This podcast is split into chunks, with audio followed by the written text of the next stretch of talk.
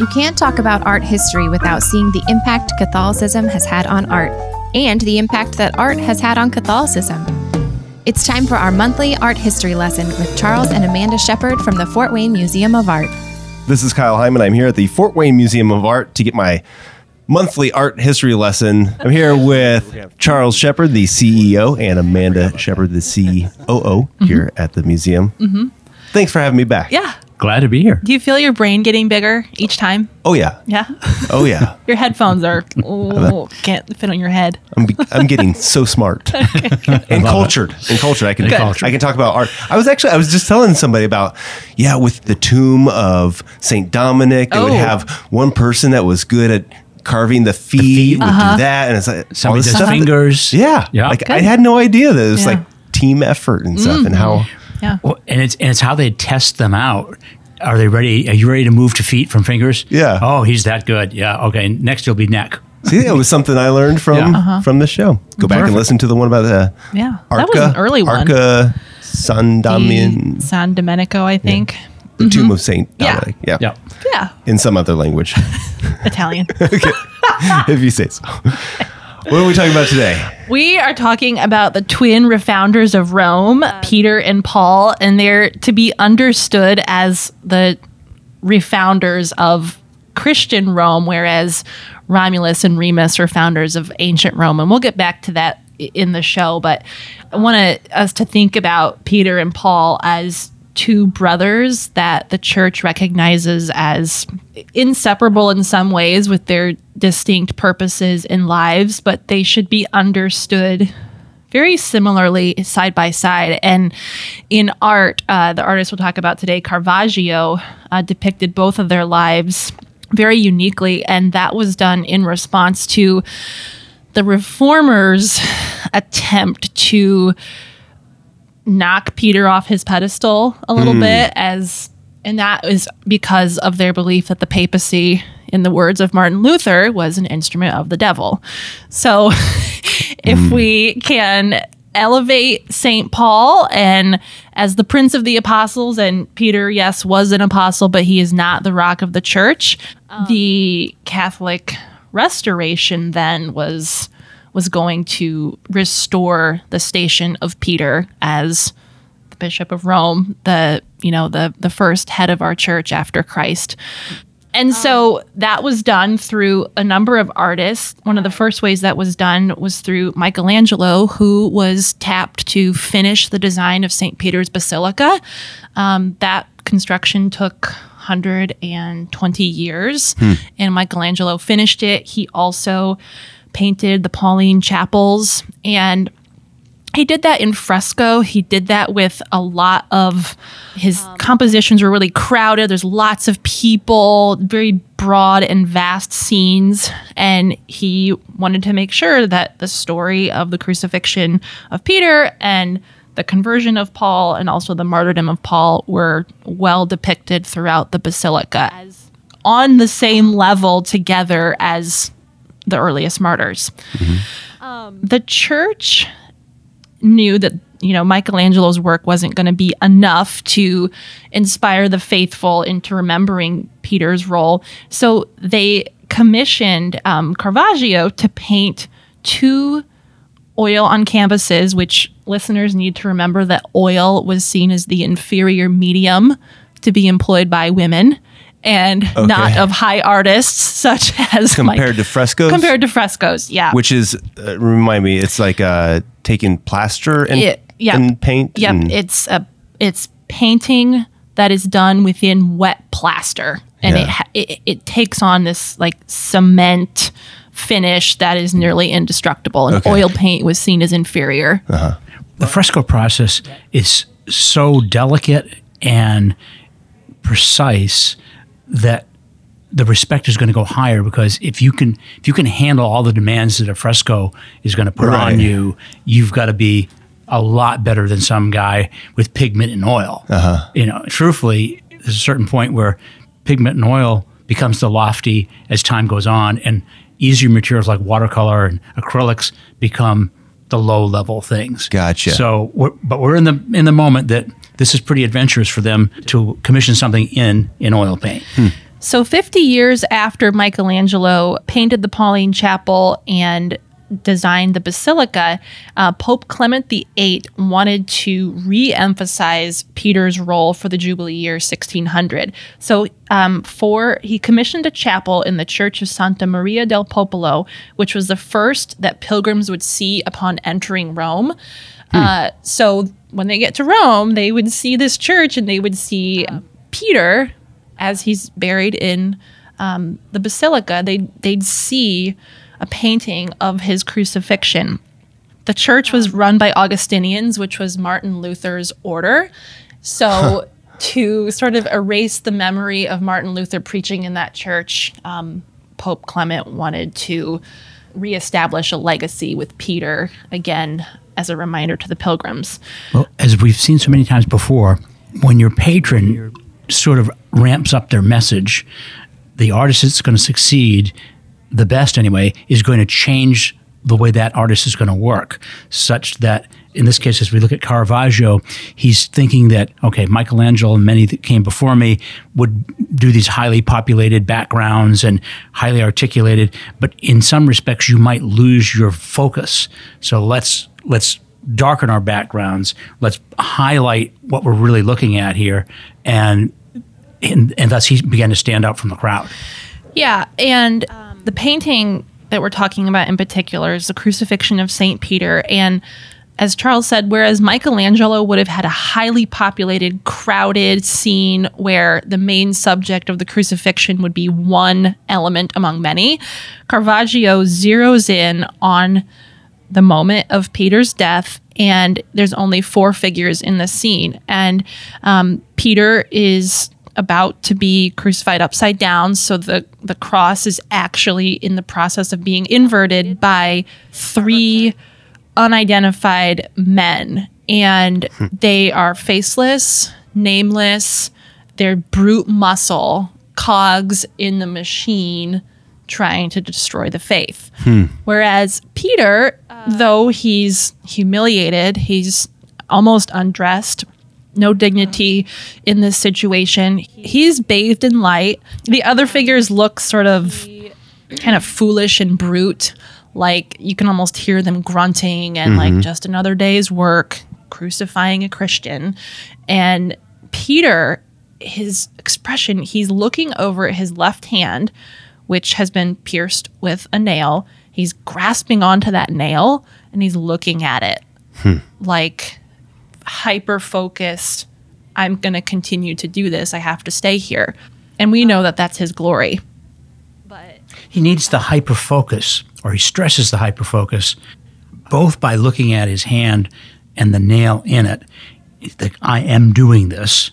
And then the second thing is due to the placement of the painting, he's also looking toward the altar. Once the painting's installed, Oh, he's looking toward the altar and he's like, that is why I'm doing this. Mm-hmm. And he doesn't want to lose his commitment in any way.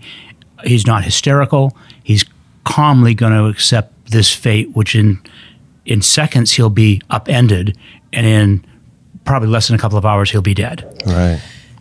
also, for our viewers who might look at this painting on their own, there's a rock in the bottom section hmm. symbolizing Peter as the rock. Uh-huh. And so visitors to this church would see that Peter died not for the teachings of Luther, but for Christ's church, and he is the rock of the church. So that mm-hmm. was very deliberate on Caravaggio's part, and I would imagine that Pope Clement VIII, you know, said, "Do not hold back from making sure people know what who Peter is and what we mean when we say he is the rock of our church." Mm-hmm. Now, part of this simplification and part of this highlighting and minimalizing of background distractions is a step that's really aimed at the unknowing.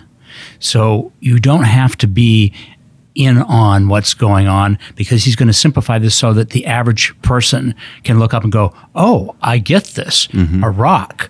Oh, there's Peter. Oh, there's three unidentified guys. So there should be no doubt now."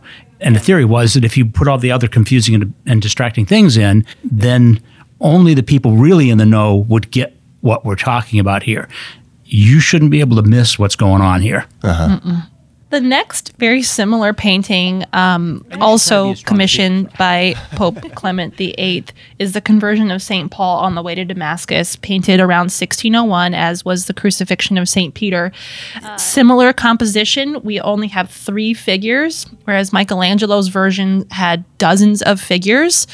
And we have a very muscular horse dominating two thirds of the canvas. and Saul is on the ground, flat on his back, arms raised up to an unidentified source of light.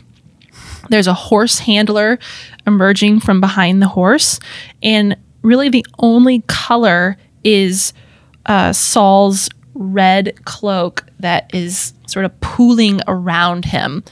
Um, the horse and the handler seem to not really notice the light or notice what's going on. And so we might infer. And on the other hand, Saul's face is having a very private, intimate moment. He knows what's going on and he's surrendering to it, but he's also very strongly reaching up to, to the light and what's happening. Um, he looks really strong, but also he's been humiliated, He's been mm-hmm. knocked off his horse. And just as in the painting of St. Peter, Peter and Saul are both at the very bottom of the painting, humiliated. Hmm. They're not, they're only glorified by this very bright, unidentified source of light. Well, and the fact that as as you look into his face, he's been blinded by the light. His his eyes are closed, but his eyes are now, in another sense, opened, and hmm. it very dramatically makes that point. And I think that the poor horse handler is is looking on, as you say, not sure what's happened to this fellow, but Well, it's almost like he's, he's I'm not seeing that light. Right. it's almost like they, he's completely ignorant of what's going on in the painting of St. Peter and in Saul. Both Peter and Saul are having intimate, private moments with the divine. The executioners aren't having that moment. The horse and the horse handler, oh, he just fell off his horse. They're not having that mystical union moment mm-hmm. that Peter and Saul are having. And so it's a really intimate view of what's happened to both of these now saints.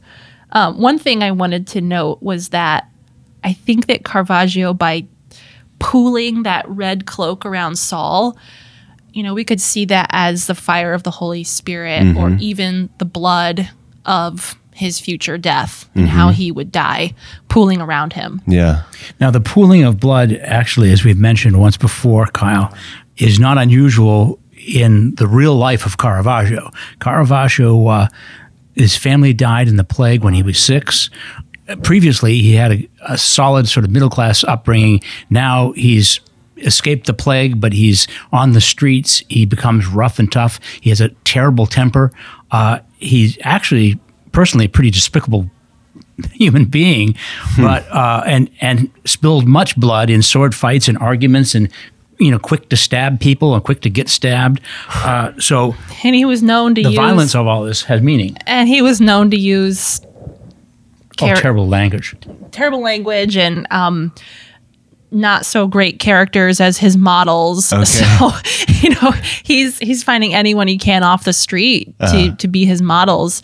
Um so, you know, in depicting these great saints of our church, the people who posed for them were not to be conflated with the saintly people that are depicted. But in that sense, I, I think that it it makes Caravaggio a very sort of relatable figure. You know, we have a tendency to put these artists on pedestals as saints themselves, hmm. and we we forget that they weren't always so. Yeah. Oh, he was on the run more than he was in Rome, and and he was frequently his tactic while he was on the run. He he wanted a pardon, you know, from the Pope, and so he would go to uh, important people within the church and make paintings for them for free.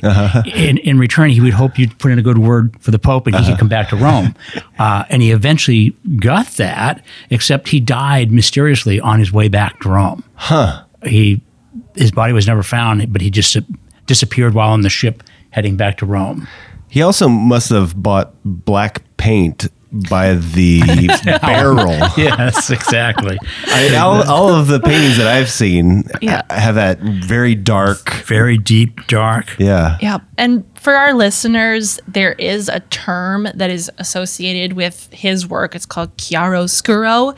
And it's the sharp contrast of light and dark Yeah. that he had perfected. I mean, there really there's there aren't many artists in history that have done it with such commitment or you know, it's almost jarring Yeah. when you compare his work to some of the other painters that were well, let's make this nice and lots of light and flowing oh, and Oh, beautiful blue skies. Yeah. And, yeah, he's this is this is bad. Well, in some sense, you know that And this is good. I think that that is a reflection of his own light, his own life. You mm-hmm. know, fighting darkness, trying to live in the light. He's he's very close to many um, high prelates in the church, and yet he himself, we know, struggled with so many sins openly. Hmm. Yeah, it's almost like a in a theater mm-hmm. with a black curtain behind, is. with just a spotlight on the mm-hmm. on the scene, so everything else falls off in into oh, darkness yeah. behind Oh yeah, it. the drama is very high. Yep. And these were both in the same church, Yep. right on opposite sides Mm-hmm. of the altar. Then, mm-hmm. and so mm-hmm. they're kind of mm-hmm. almost not symmetry, but Right. it kind of has a, a nice balance. Sure. Do Yep. it. Yep. All right. Well, people will have to check it out. I'll have links to the images and stuff in the show notes. Good. And what else is going on at the museum? Well, this week the stress has been to get three absolutely overwhelming shows of glass sculpture up. Uh-huh. Overwhelming in the sense that each of the artists has done great work, but also overwhelming in the sense that there's you almost might say there's too much work in the show, and and yet yesterday making final decisions. I just couldn't pull anything out. I thought, no, let's just have it overcrowded, you know. But it's but it's been really uh, you know overwhelming in a practical sense because the you know, the the rig that goes in the lift for lighting almost can't drive through the field of sculptures and and then in an, a visual and emotional sense it's like whoa it's breathtaking the moment you walk in the door so Yeah. it's that's a big deal for us All right. Well, people can check it out. Stop by the museum in Fort Wayne and check out the website, fwmoa.org mm-hmm. and FWMOA on social media. That's right. All right. Thank you so much. Thank you. thank you